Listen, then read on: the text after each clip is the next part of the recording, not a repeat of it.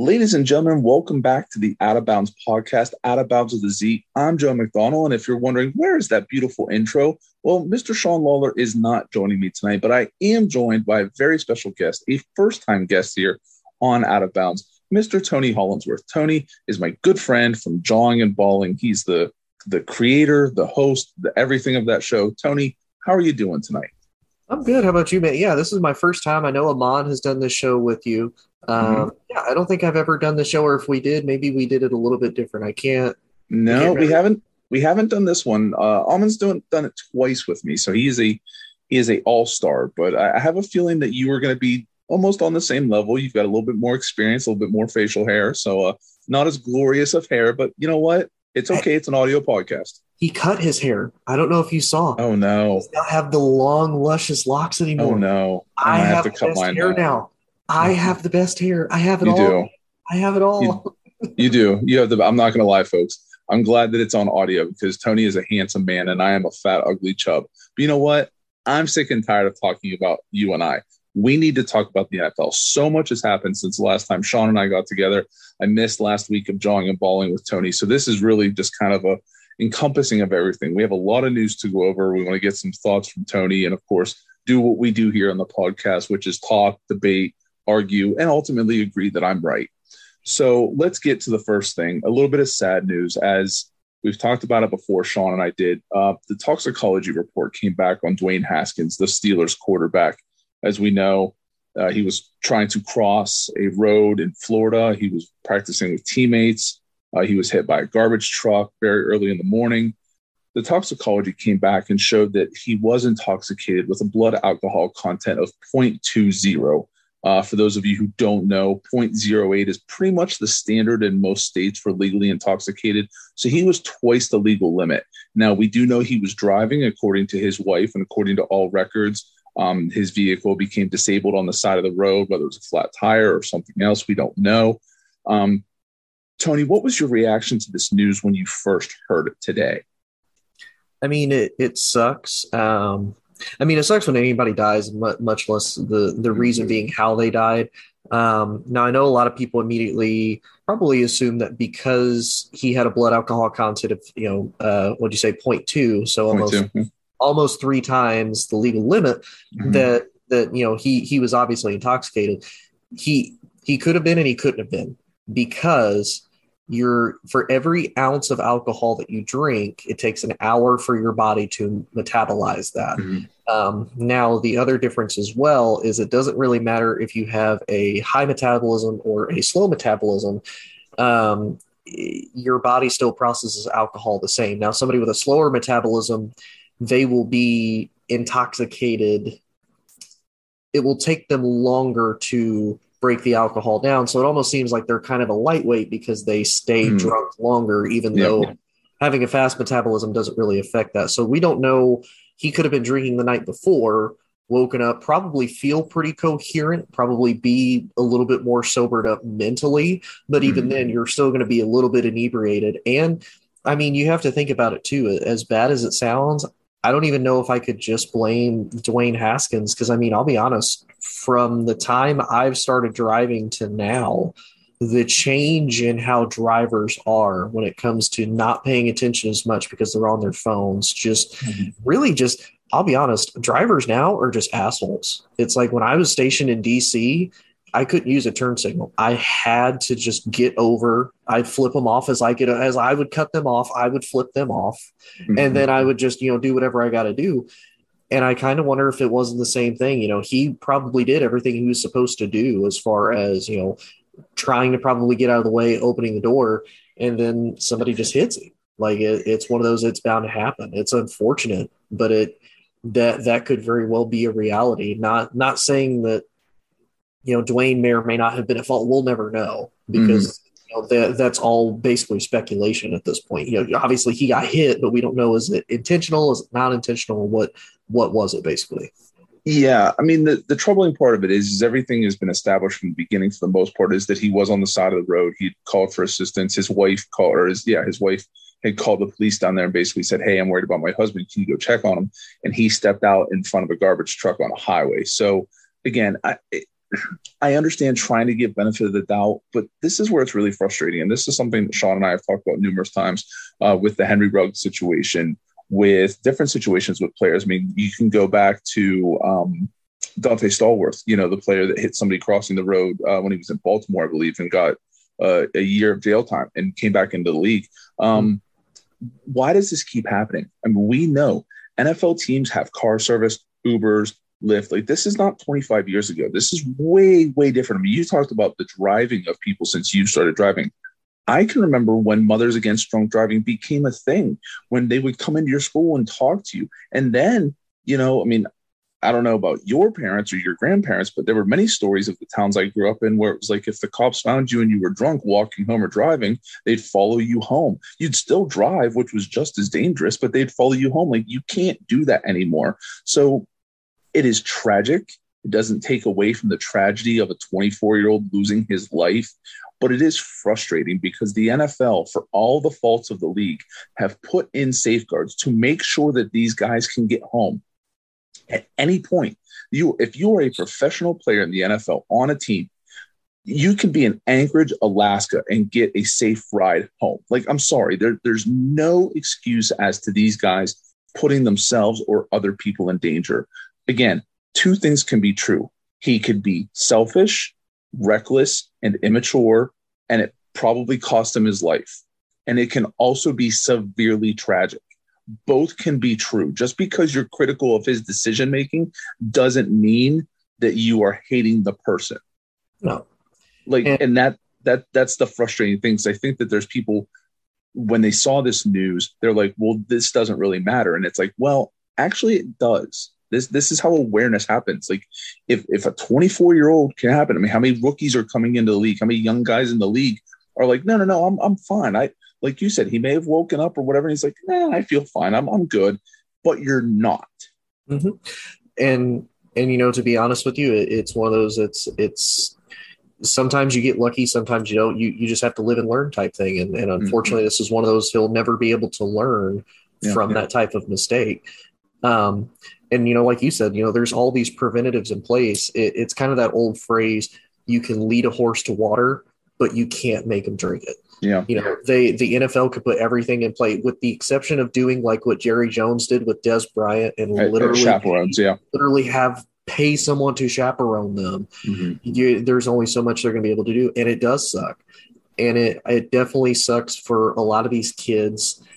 And I think it's I don't think it's as prevalent now as it kind of was in the old school NFL of mm-hmm.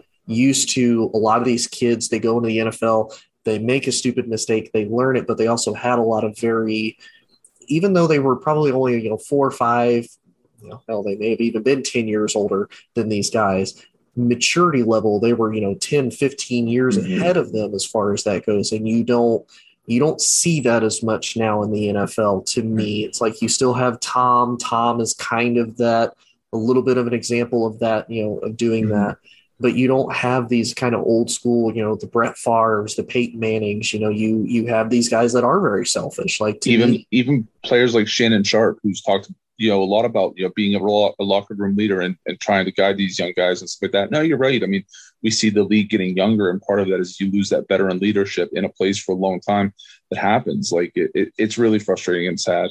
Um, and, and, you lose a lot of that life experience too. Like yeah. you lose. A, don't get me wrong. There's still guys that come in the league that struggled, and and you can mm-hmm. kind of see a little bit like it. It shows in their maturity and their attitude on and off the field. But yeah, you'll still see it. A lot of these kids are they're young and dumb, and then they ask another you know young and dumb young person that mm-hmm. doesn't really know life yet or is kind of figuring it out the same time they are, and they're like, well, you know, hey man, if you think you're good, do go for it. But yeah, yeah it is no exactly. Uh, let's move on to something while frustrating, definitely not as uh, serious as the loss of life.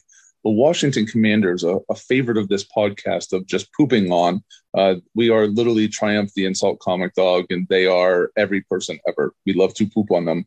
Uh, the, the, Washington Jeez, Commanders, it, uh, it came out that they spent $100 million buying 200 acres of land near Woodbridge, Virginia. Now, if you're wondering, well, why is that a big deal? Um, 200 acres of land is just about enough to put in a new stadium. And in case you didn't know, it's not the Virginia Commanders, it's the Washington Commanders. So basically, people are, are piecing together that Washington could be looking to relocate.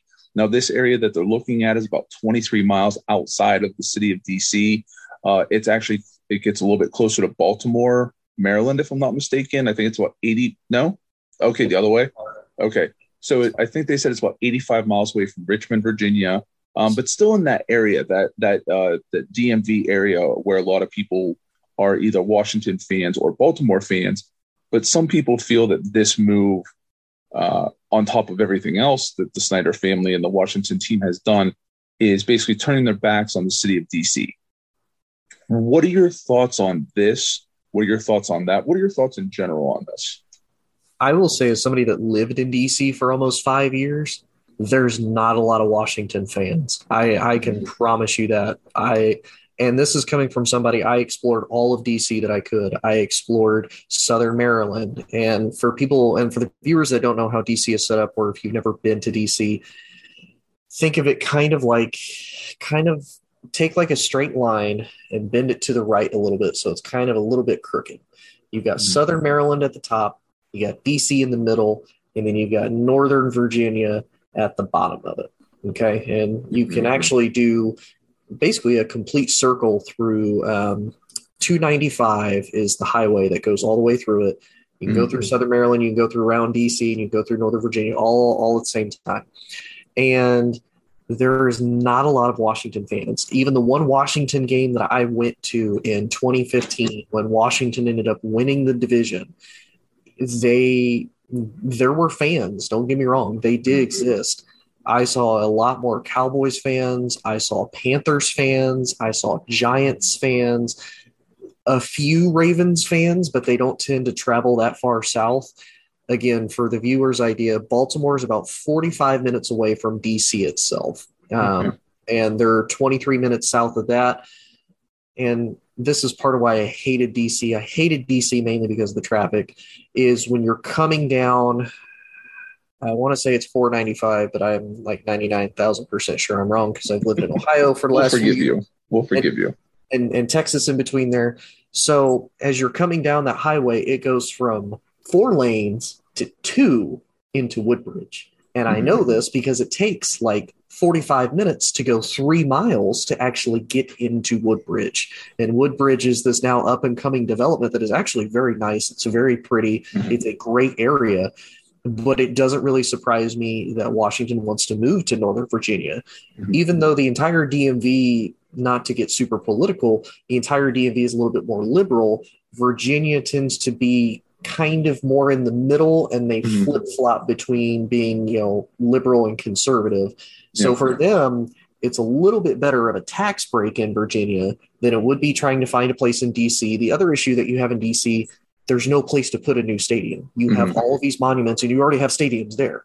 You have, you know, the Capitals and the Wizards, I think, share an arena, if I remember right. Um, mm-hmm. The Nationals have their own, like in this little harbor right next to the Potomac River. There's nowhere to put a stadium in the city of DC. That's why they're in Landover right now. In Maryland, Maryland also has a very high tax rate. So mm. it's it's better for them to go to Virginia and it's in yeah. a a nicer area than Landover. Landover is kind of one of those it's it's very out of the way. Mm-hmm. There's not a lot near it. There's not a lot there other than Washington Stadium. Yeah, and this is where it gets tricky because they're they're it's not official yet. They're waiting. You know, they basically want to just have the property in possession because you can always flip property. It's always going to make money and, and all that stuff but they're looking to possibly buy another 65 to 70 acres. And to tell you how serious this is, this is what's being reported. They're looking at a 60,000 seat dome stadium, so it can be used throughout the year, including a practice facility, an amphitheater with seats between 15 and 20,000, a small indoor music arena, high end retail shops, bars and restaurants, and residential living. The roof would be translucent and the stadium's facade would change colors. It would be white during the day and burgundy at night this is not just a whim. This is not something that, like you don't get those kind of details without. Um, to keep in mind, they do have, uh, they do own the stadium, they do mm-hmm. own FedEx Field. Uh, it was built in, it was opened in 97, and their lease expires in 2026. So they do have a few years to build, which of course we know takes time. But I, I think it's still a really tough sell anything Washington does because they have not earned the benefit of the doubt by their fans or the NFL.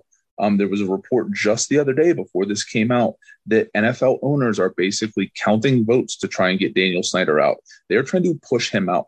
So this didn't say the Snyder family bought this. This said the commanders. That is telling unto itself. This is not saying that Dan and Tanya Snyder are interested in buying this. This is saying the franchise will own this. So when you put up the, the bid money to buy this, you are also possessing this property to build your future stadium. Like this is all part of the long play. This is also something that, that Sean and I talked about about a month ago when I said the Snyders are, are like building this to, to sell.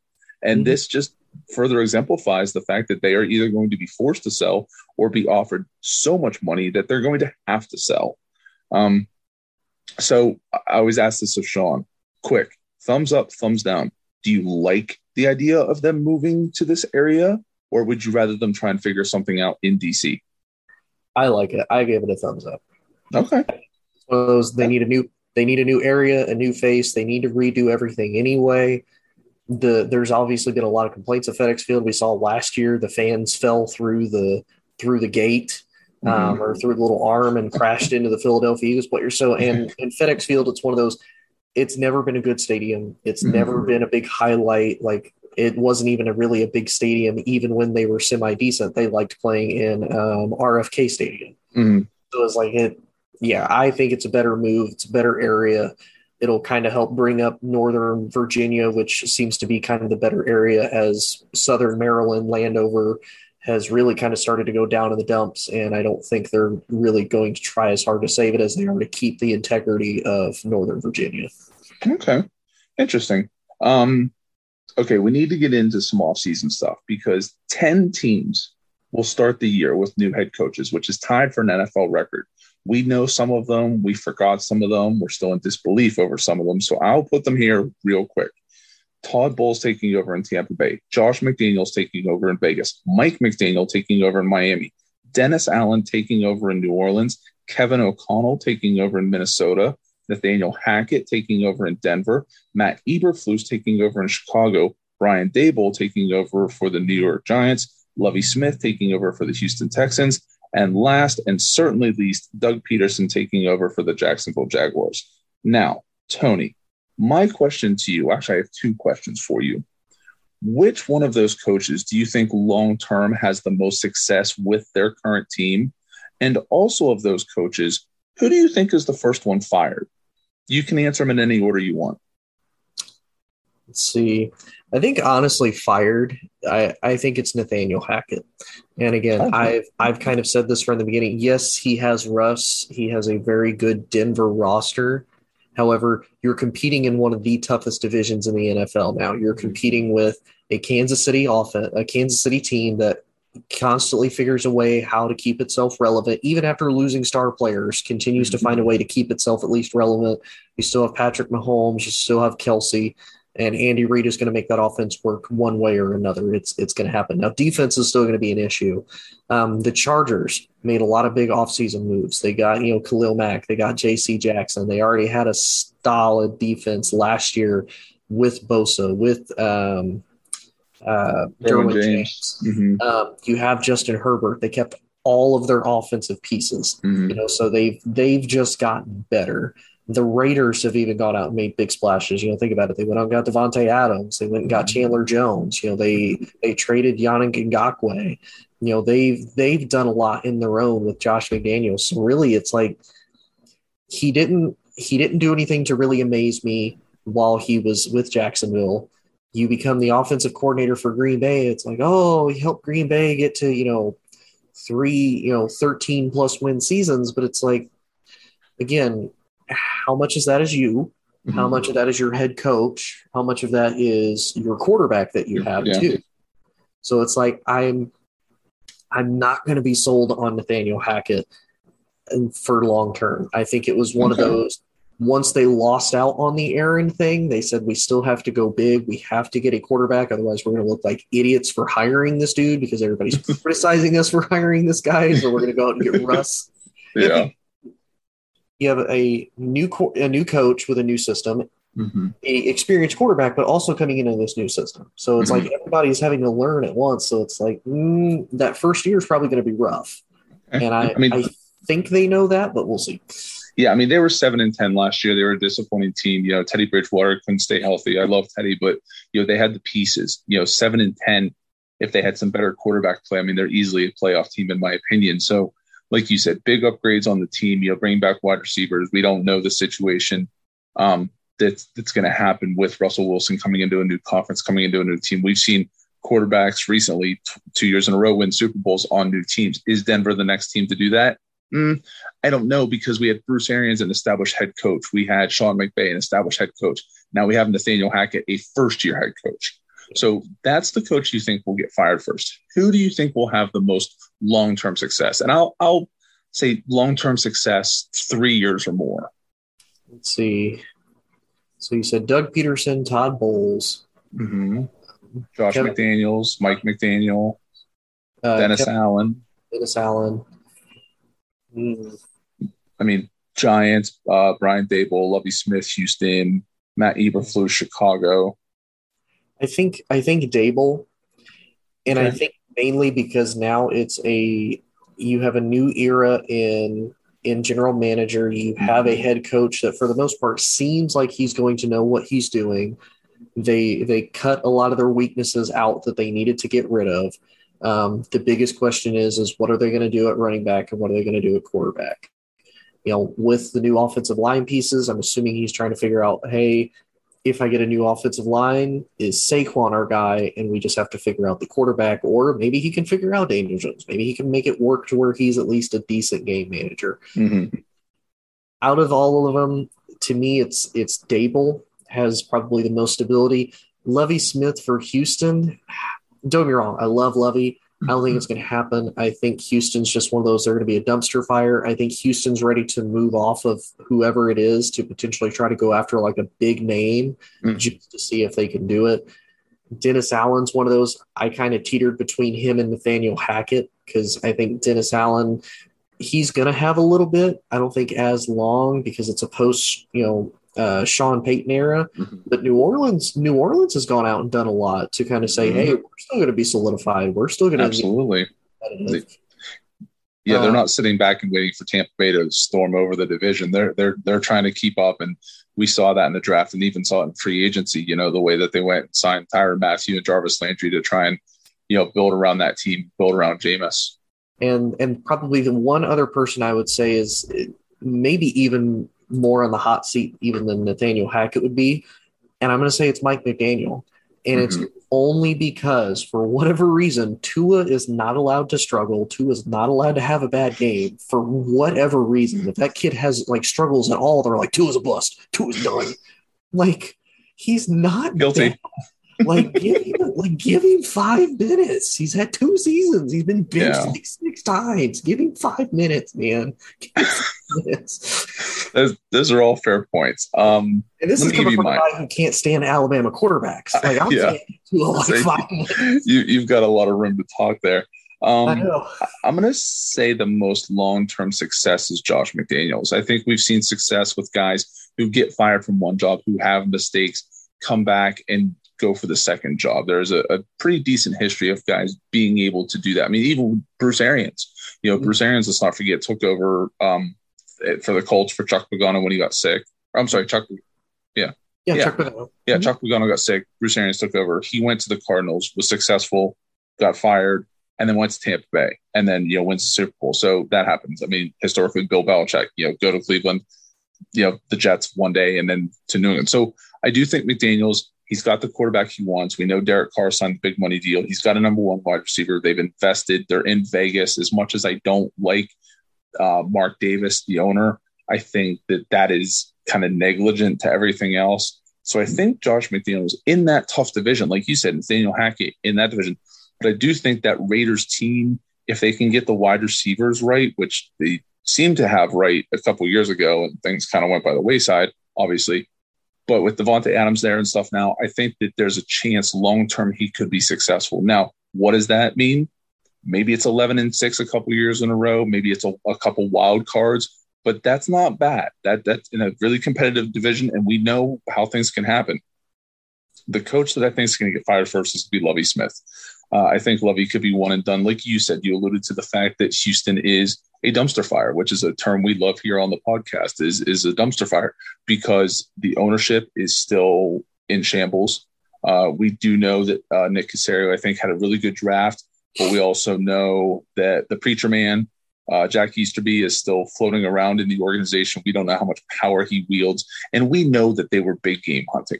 We know that the return on Deshaun Watson is supposed to be the thing that enables this team to build up over the next couple years. I don't know if Lovie Smith is the type of hire that gets you excited as a Houston fan for the next three to five years. Um, I like Lovie. I think he would be great matched up with a young coordinator, a young head coach to kind of build around, kind of like what they did with Sean McVay and Wade Phillips at the Rams. I think Lovie being in Houston with one of these young gurus or you know whatever uh, makes a lot of sense, whether it's on offense or defense. But I, I just don't see it lasting because maybe Davis Mills is the answer, maybe he's not.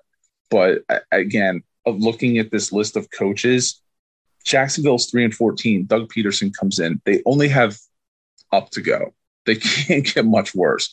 So Doug Pederson, we've seen as much as I don't like him and think he's an average head coach. Could they get to nine and eight, 10 and seven in the next couple years? Sure, they could, you know, but Especially with the pieces they added, I mean, they, yeah. they their offensive line. Mm-hmm.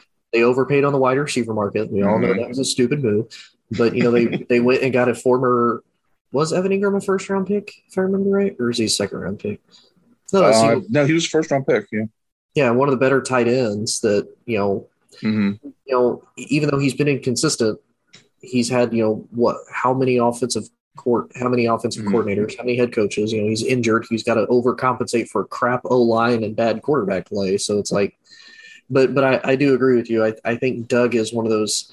He had a he kind of benefits of the whole Howie Roseman thing and how Howie Roseman just makes shit happen. How I don't how I don't know. I still don't know how that man manages to like spider web a team going, you know, like 35 plus average for like all of their players now to where they're like rejuvenated and we'll talk about it here in a little bit about how now they're they're they're they're they're, they're freaking competitors again i'm like mm-hmm. damn it philly just stay down for a few years damn it well well let's move into that let's talk about them right now because the news coming out was cornerback james bradberry the pro bowl cornerback for previously the new york giants uh, was not dealt he was cut by the Giants and quickly picked up by the Philadelphia Eagles on a one year, $10 million deal. Of course, so we've talked about numerous times on the pod, $10 million doesn't mean he gets $10 million. It means he can earn up to $10 million. But we've seen the Eagles really invest in this offseason.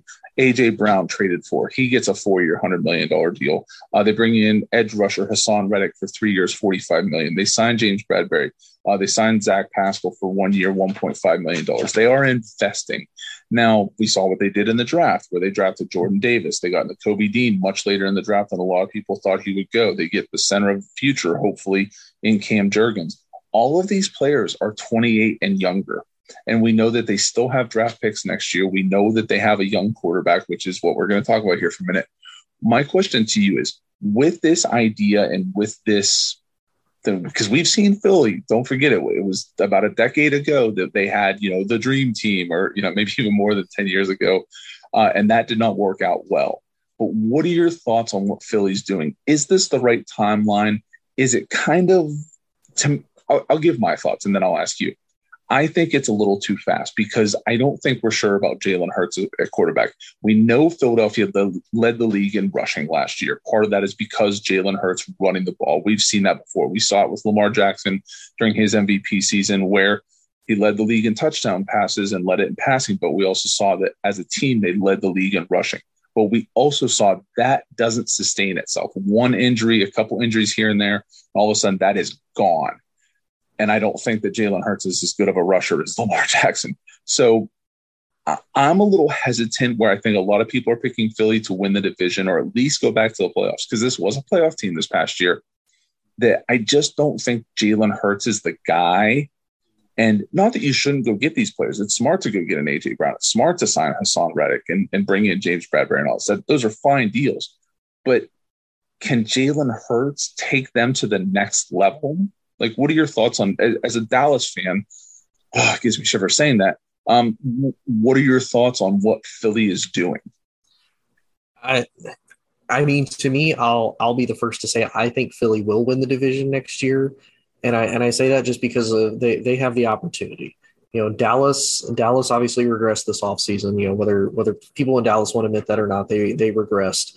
Um, you know, the Giants again offensive line is still a big question. Quarterback is obviously the biggest question for them. And then you have Washington, who defensively can still be great. Mm-hmm. Offensively, there's a lot of questions because you have Terry McLaurin, you have the kid out of Penn State and Dotson, mm-hmm. but you have Carson Wentz as your quarterback. Mm-hmm. A lot of questions, and your offensive line regressed because yeah, yeah you yeah. you lost Brandon Scherff and you brought in Andrew Norwell, so basically you just traded guards with the Jags you're getting a significantly older guy that's now going into his third contract with his third team because mm-hmm. he was with Carolina for his first few years as, as a rookie. He's been with Jacksonville the last four. So you're getting a guy that's at least 30, 31. Not mm-hmm. bad, but he's not Brandon Scherff type material. I would have I, loved to have seen them take a lineman in the draft there. I would have right. loved to have seen them take a lineman. I honestly thought they would have. It was one of those when I was looking at a lot of people's mock drafts I could have easily seen them getting uh, Linderbaum out of mm-hmm. Iowa or um, Keyshawn Green out of Texas A&M as a guard. It's like y'all could 100% build this offensive line to at least have something for somebody yeah. to go behind at quarterback. Um, I think Jalen Hurts is the guy. He took him to the playoffs last year.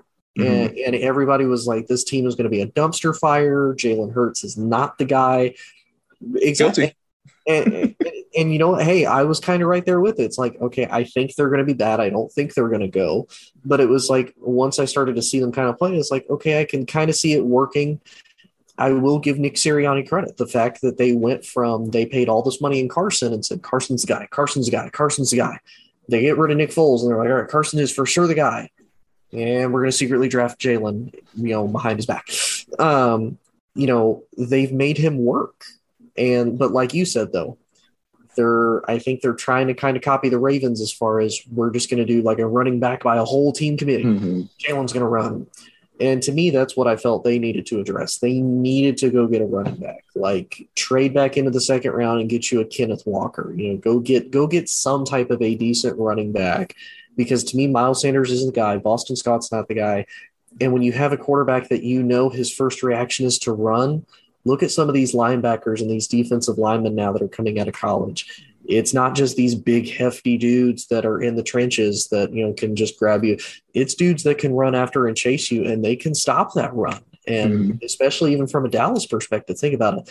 Who who is probably the one person on Dallas that you would put on to cover Jalen Hurts in case he tries to escape the pike pocket. I mean, that's Michael Parsons. That, Michael that's Parsons. that's who it is. Yeah, exactly. And it's and mm-hmm. you're seeing more and more linebackers like Micah that are mm-hmm. that are just fast. They're all over the damn ball everywhere. So to me, I think he's the guy. I could very easily see them going eleven and six, winning the division. Um, if they don't, I'd still see eleven and six. You know, ten and seven going into the wild card again. Mm-hmm. And I think that will give a better idea of if they're going to move off of Jalen or not. I think had they done all of these moves, obviously they can't control the draft, but had they done all these mm-hmm. moves before, mm-hmm. I think they could have potentially even won more in the Deshaun sweepstakes because if I'm Deshaun looking at what they had before that, I wouldn't mm-hmm. have wanted to come to Philly either. I'd be like, absolutely not. Yeah. Now, if I'm Deshaun, I'd be like, well, I mean, easy division. Not, it's not too shabby. I, not too shabby. That works. I can make that work. I can make it work. No, I mean, you're right. I just, I, I just think it's still a little you we saw Baltimore draft J.K. Dobbins. They got made fun of, and then J.K. Dobbins comes out, and it's like, oh wow, J.K. Dobbins, great pick because of that running back by committee thing. Like you always have to kind of add pieces and and plan for the future. You can't, you have to act. You can't react. Mm-hmm. And we mm-hmm. see that in the NFL, especially when you have a system, and it doesn't look like Philly's going to deviate from that system, other than you know trying to have a wide receiver and AJ Brown who will actually catch the ball, which is something Philly is not used to the last couple of years. Um, a few more things we want to get into here. Uh, one big signing that happened was Jaire Alexander from your favorite team, the Green Bay Packers, uh, the defensive back who missed a lot of last year with injuries, signs a four year, $84 million extension, a defensive back record, $30 million at signing bonus. And he's actually going to make $42.5 million between the signing of the contract and next March, which is a huge amount of money. We saw an offseason in Green Bay that we really haven't seen many teams like them have. Uh, this the only thing I could think of, and I was trying to think of like a cross sport cross thing, is do you remember a few years ago when Dwane Casey won Coach of the Year in Toronto and then was fired? Like yeah. Green Bay just had the league MVP for the second year in a row in Aaron Rodgers, another 13 win season. They lost in the playoffs to San Francisco again they trade Davante Adams. They don't draft a wide receiver in the first round, even with two first round picks. Whether you agree with that or not, that's fine. But they don't. You know, they do get one in the second. But what do you think of this deal? And do you like what Green Bay is doing? Do you? Do, I mean, they're kind of they're doing what they've almost always done, which is build try and build a decent defense and patch the offense together. The difference is now they don't have a, a true number one receiver like a Davante Adams. But what do you think of Green Bay and what they've been doing this offseason? And what do you think of the Jaire Alexander deal? I I agree. I think this is finally where we're going to see Green Bay kind of hit a wall.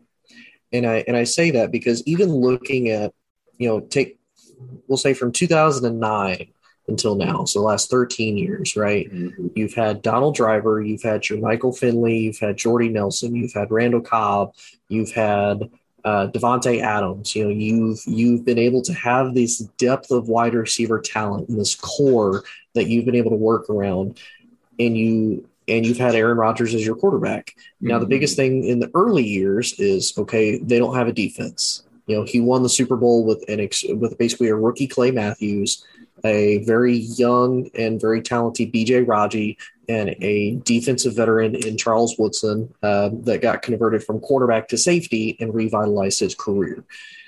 Now you look at it, they don't have that wide receiver depth anymore. Even the wide receivers that they had are now gone. You know, you you have an old Randall Cobb, you mm-hmm. have mm-hmm. Allen Lazard, you got the kid from North Dakota State, which who knows, maybe he'll will be he'll be maybe.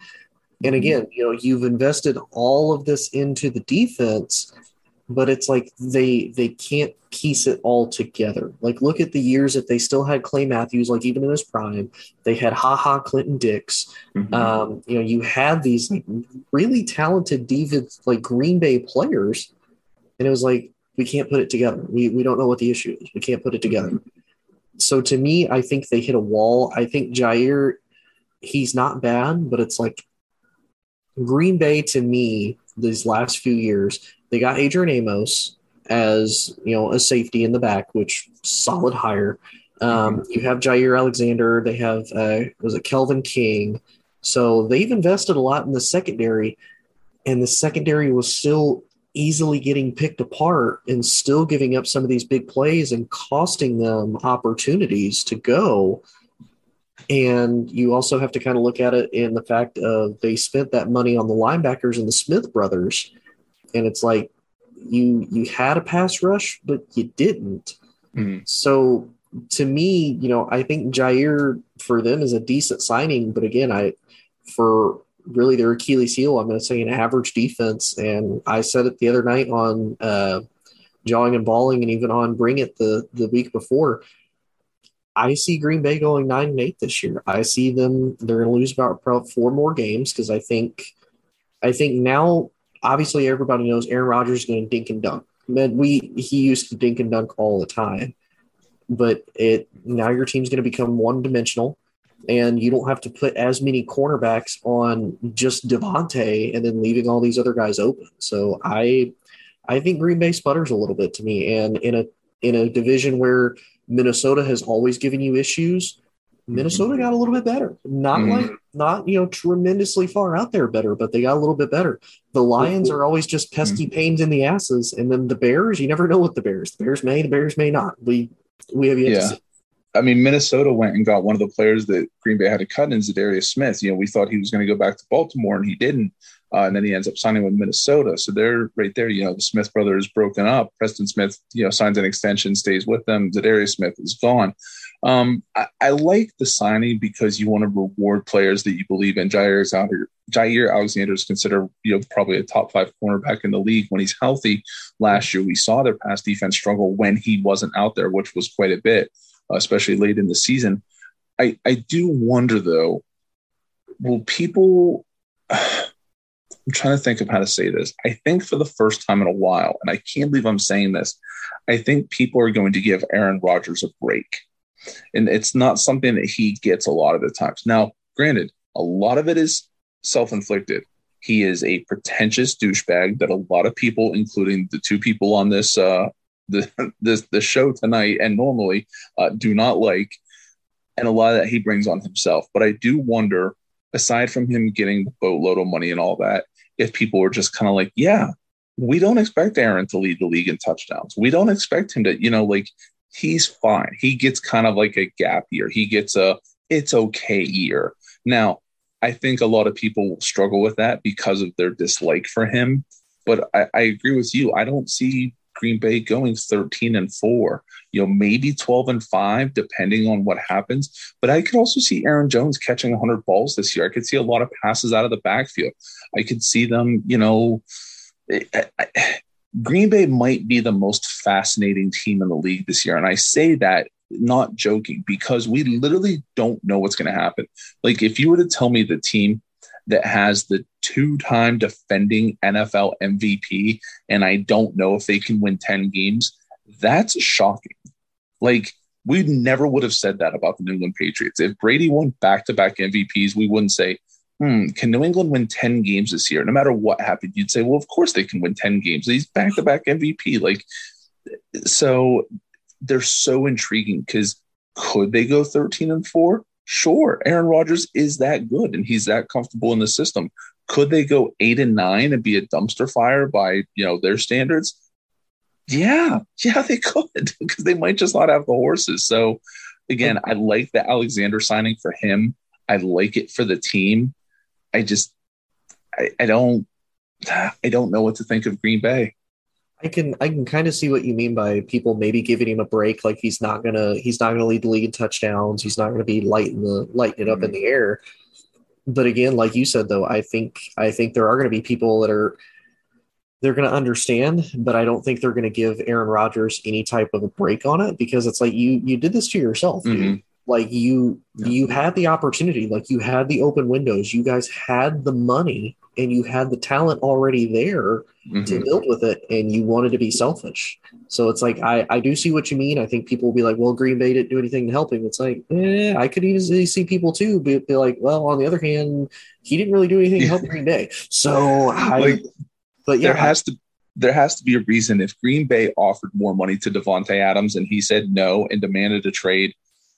There's something. Like, well, if you remember, we talked about it. Supposedly, this deal this year mm-hmm. was not supposed to be a major cap hit, so that mm-hmm. they could re-sign Davante and so that they could go and do. Davante said no, and he said no. So it it makes me yeah. kind of wonder, like, and apparently Aaron knew going into it that they that Davante hadn't been signed, and that there was mm-hmm. a possibility he wasn't going to come back, and he still signed it. So and he like, still signed it. Yeah, he wanted the money. Um, speaking of contract issues, let's talk about a couple players that are skipping OTAs. If, if you don't know, OTAs right now, they are voluntary OTAs, organized team activities. Um, it's usually a, a, quote unquote big deal when play, certain players don't show up. Um, for the most part, it's not a big deal, but there are two players who are definite absences for their teams. Uh, they both happen to be in the NFC West, and they both happen to be uh, kind of jack of all trade players, just at different positions. Uh, Kyler Murray, the quarterback for the Arizona Cardinals, is staying away from the team for right now. We know why. He wants a new big deal. Uh, it's been talked about numerous times on this podcast about Kyler Murray and his antics. Uh, then we have Deebo Samuel in San Francisco, the jack of all trade wide receiver weapon, you could say, for the 49ers. Um, the bigger issue with him is he seems to not want to be that jack of all trades. He wants to be a pure receiver. We know why we saw what happened with Jimmy Graham when Jimmy Graham was a, a, wide receiver listed as a tight end. When it came to the franchise tag, they wanted to pay him like a tight end. He wanted paid like a wide receiver. We've seen this with other players where if oh well if he does a little bit of this, if he does a little bit of that, then when negotiating time comes, San Francisco's like, well, you do run the ball, so we don't want to pay you like a pure number one wide receiver. And he's like, well, that ain't my fault. I want to be a pure number one wide receiver. My question to you, Tony, is this it's still just OTAs. We think that both these guys could start missing the beginning of training camps, but we won't know that until July hits. For you right now on May 23rd, 2022, which is the bigger deal of staying away? Is it Kyler Murray or is it Deebo Samuel? I, I think it's Kyler. Because I mean, you think about you know San Francisco, they still have Brandon Aiyuk, they still have George Kittle in a phenomenal tight end, and for whatever reason, Kyle Shanahan can take like fifth and sixth round running backs and turn them into just absolute stars for whatever reason. So it's like, mm-hmm. to me, Deebo is one of those. He's he's going to be missed. He's going to be an impact, but not the same as Kyler because it's one of those you know we talked about it with a lot of these teams that didn't do a whole lot in free agency who does Arizona go and get if Kyler doesn't show up? You, yeah. you can get Baker if Cleveland will trade him because we don't know if Deshaun's going to get suspended. If he does, for how long? Are they going to be like, hey, Baker, we're going to keep you. Here's the keys to the team. Do what you can do, rebuild your resume, rebuild everything, and then come back and you know rebrand yourself, and we'll trade you wherever you want to go. Mm-hmm. And then it's like after that, you know, who you have what Colt McCoy yeah, as the backup. Yeah. Like, don't get me wrong, solid backup. One or two yeah, games, yeah. no big deal. I, I, I can't do Colt McCoy for a whole entire season, especially if you're expecting to be in your Super Bowl bubble mm-hmm. right now. You know, you lost your pass rusher on yeah. defense with Chandler Jones. You have DeAndre Hopkins, who's an all pro now. He's not going to be there for six games. So mm-hmm. offense may or may not sputter. Um, did they re sign AJ Green? Because I think he only did yeah, he he's back on a one year deal. Yeah. Okay. So they have AJ Green. Mm-hmm. Uh, the running back situation is a little. little, little James yeah. Conner came back, but I mean, we we know that when he gets a full load, he doesn't usually hold up very well. We saw that in Pittsburgh. Yeah, and then they did get a tight end, if I remember right. In a uh, well, Zach Ertz last year, Zach Uh, they traded for, and then they got one uh, McBride, I believe, from UCLA in the draft. Yeah, and of course they traded for Hollywood Brown also. Yeah. So but we all, we also don't know if he can actually be that number one guy. I I think he will, and I think mainly because he has the chemistry with Kyler. I remember watching that at Oklahoma. They were they were it. Mm-hmm. But this was also with Hollywood Brown, CeeDee Lamb, um, I think uh, uh, well, what's his name? Mark Andrews. Like mm-hmm. you you had other very, very good talent with that Oklahoma offense when Jalen Hurts, not Jalen Hurts, Kyler Murray was running it. So to me, I say it's Kyler because what what have we always preached about, and what has really everybody preached about? To have the best success, you have to have a good quarterback, and a good mm-hmm. quarterback can overcome and cover up a lot of crap on your team. You know, look at the year that Tom Tom Brady's last year with the Patriots, awful wide receiving core, Tom Brady still taking the playoffs. Like you, yeah. you can overcome a lot with good quarterback play. I, I, agree with you in, in everything that you said, but I think you're wrong. And the reason I say that you're wrong is because with the six game suspension, we saw uh, both the GM and the head coach get extensions that they're going to be there for a long time. We know that Kyler Murray was always a, a high risk, high reward pick because of his size, because of his athleticism, he is an absolute high reward pick in what he can do on a football field with his legs and his arm. But we also knew he was high risk because of his low size, and that's been his biggest issue is his size and his um, his injury history. So while I do think that they need him, I don't think for the 2022 season it is a bigger deal than Deebo because we've seen number one wide receivers. We just talked about AJ Brown forcing his way out of Tennessee and going to Philadelphia. We've seen number one wide receivers who basically say, "Get me out of here now." Davante Adams, another player we just talked about, and I think that San Francisco needs to establish in what I think is the most volatile team in the NFL um, it was just reported today that Jimmy Garoppolo and the Shanahans are basically working for a trade situation that will work best for both of them. They want to get him in the right position. We still don't know what Trey Lance is.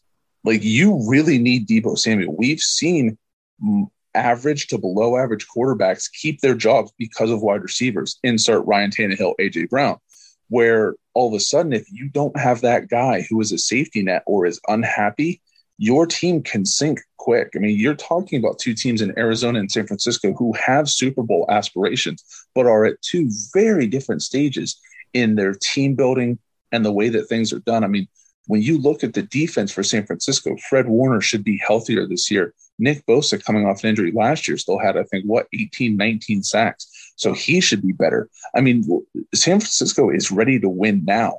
And part of that situation is Deebo Samuel. I don't think anybody gives Arizona the benefit of the doubt because we've seen them two years in a row start off well and flutter at the end. Now you're not going to have DeAndre Hopkins for six weeks. You're not going to have the pass rusher, like you said, Chandler Jones, who has basically led the league in sacks over the last five years combined. And it's an issue. So I actually, believe it or not, this sounds terrible. I think Arizona needs to play hardball with Kyler here I don't think San Francisco can afford to play hardball with Deebo, but I think Arizona should play hardball with Kyler. And they really have. They've come out, they've posted stuff, you know, like basically saying, you know, we're not going to do this, we're not going to negotiate. These the issues we have, stuff like this. They've almost treated him on a if you're to if you were to tier disrespect, let's say Cleveland is at the top with Baker Mayfield, basically saying we want an adult in the room, all that stuff, even though I think it's warranted. I think if you go a tier below, they've basically said the same thing about Kyler Murray. Basically, like, handle it like an adult. We're not going to play these games with you. Get here and do business, and it'll all be taken care of. And he looks at it as disrespect, and they look at it as like, listen, this is the job. It's mm-hmm. our job to build a team, not to pay you the most amount of money you want, and you need to get in here and do it. And as much as I'm not crazy about the Arizona ownership and power structure and stuff like that, they seem to be handling this in just about the best way I can imagine. Yeah, and I mean, I I I do agree because it's it's one of those I I've never because Kyler came out in his rookie year is what 2019 if I remember right. Mm-hmm. Yeah, so you're you're going into year three why like this is this is what I've never understood with some of these guys that it's like, okay, two years in, I want a massive deal. Why? Yeah. Why? Like Kyler, you know Josh Allen just hit bank. You know Deshaun just hit bank. You know who else is about to hit bank? Like really, really close because he came in one year before you, R. Jackson. Mm-hmm. Like, just wait. You can Wait. set everything. Stop trying to just be like, no, I want to be right now. Yeah, so yeah. what you can come back in like you know six months and be like, um, guys, I want to be the I want to be the highest paid. Well, if you would have waited five seconds, you freaking had it. Right. Uh, Well, let's finish off with one last thing, a little bit of fun here. We try and finish with fun a lot of times. It's either super fun or super serious. Speaking of the Arizona Cardinals, it was announced today that they will be the in season hard knocks team. Uh, it'll debut in November. I think they follow them about the middle of the season and do the stuff kind of like how they do. I think the Colts were the team last year. Yeah, with the all yeah, with all of this going on, with with we've seen the, the second half swoons of Arizona. We've seen Cliff Kingsbury. We've seen Kyler Murray. I mean, this this could be really really interesting. But I want to ask you, Tony. Thumbs up, thumbs down. Do you like it? Is there a better team you would have picked? And will you be watching it? Because me personally, I've never watched one episode of Hard Knocks. I haven't either. I feel like I feel like really there's there's two teams that I would say I'd want to watch, and if they wanted to do both, I think it would be just as good. Arizona, because what are they going to do with Kyler? What's going to happen with all that? The second one, like you said, Green Bay. How does Green Bay look? How does Aaron Rodgers react now that he doesn't have a number one target now? the middle the middle of the season Green Bay would be really interesting, really really interesting. because we'll, we'll, have a better idea of well, what direction is the team going? Is the team struggling? Are they uh, kind of about the same? Like mm-hmm. I saw a mm-hmm. statistic even without Davante, Aaron's thrown like 17 touchdowns and zero interceptions. It's like okay, well how many games has he been without Davante? Yeah, a whole lot. So yeah. Yeah, uh, okay, yeah, you could say that, but he also probably had better talent at that time. It's not like, oh, he's missing like you know 13 games last year and he still put up these numbers. Yeah. Oh, yeah. Now, um, I'm going to throw a wild card team out there. As much as I don't like them, I think it would be interesting. Um, the Pittsburgh Steelers. I, I would like to, you know, the internal organization kind of, we, we want the teams that are dumpster fires that are just, you know, falling apart at the seams and there's all these issues. And, you know, the first year without Ben Roethlisberger, you have a rookie quarterback. You have Mitch Trubisky. You have Mike Tomlin. You have this kind of older defense with these playmakers everywhere. I think that um, that aesthetic, that that kind of team, would be interesting for this because it's going to be instead of the in your face drama of like a soap opera. It's more like a slow burn series where you're going to watch it. And even if maybe the most exciting things don't happen, I think it's a real in depth look at how good organizations are run, you know, and if they face adversity, if it is a tough year, if Mike Tomlin does have his first losing season, or, you know, if they make the switch to a rookie quarterback, kind of the reaction to that and how players are handling, you know, who steps up in a leadership void now that Ben Roethlisberger isn't there and things of that sort. So I'm fine with Arizona because that's what you want to do. You want to get eyes on the screen. But I think Pittsburgh would have been a really interesting one, just eh, kind of going in a 180 direction.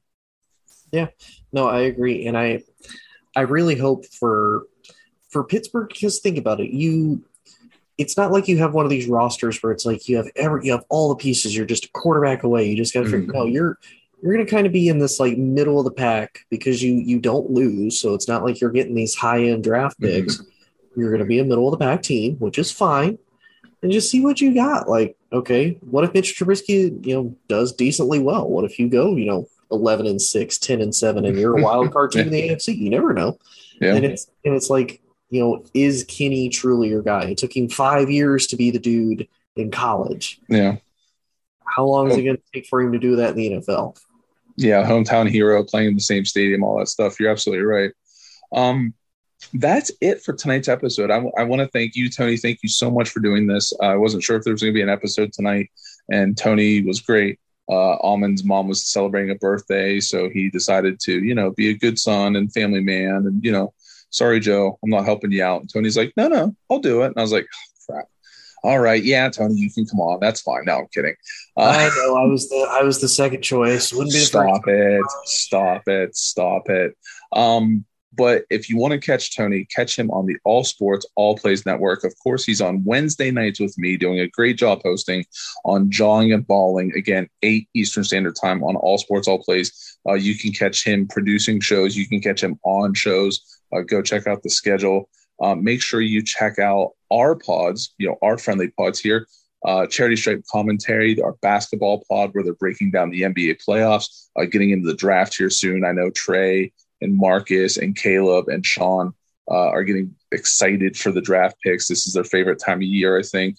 Uh, go check out Tips, Tailgates, and Takes, uh, formerly a Ginger's Tailgate podcast, where Lewis and Brendan are talking about college sports, college football. They have a new podcast coming out talking about all the NIL deals. So make sure you go give those guys a listen. And um, again, thank you everybody for listening. Remember, it's okay to not be okay, and everybody be safe.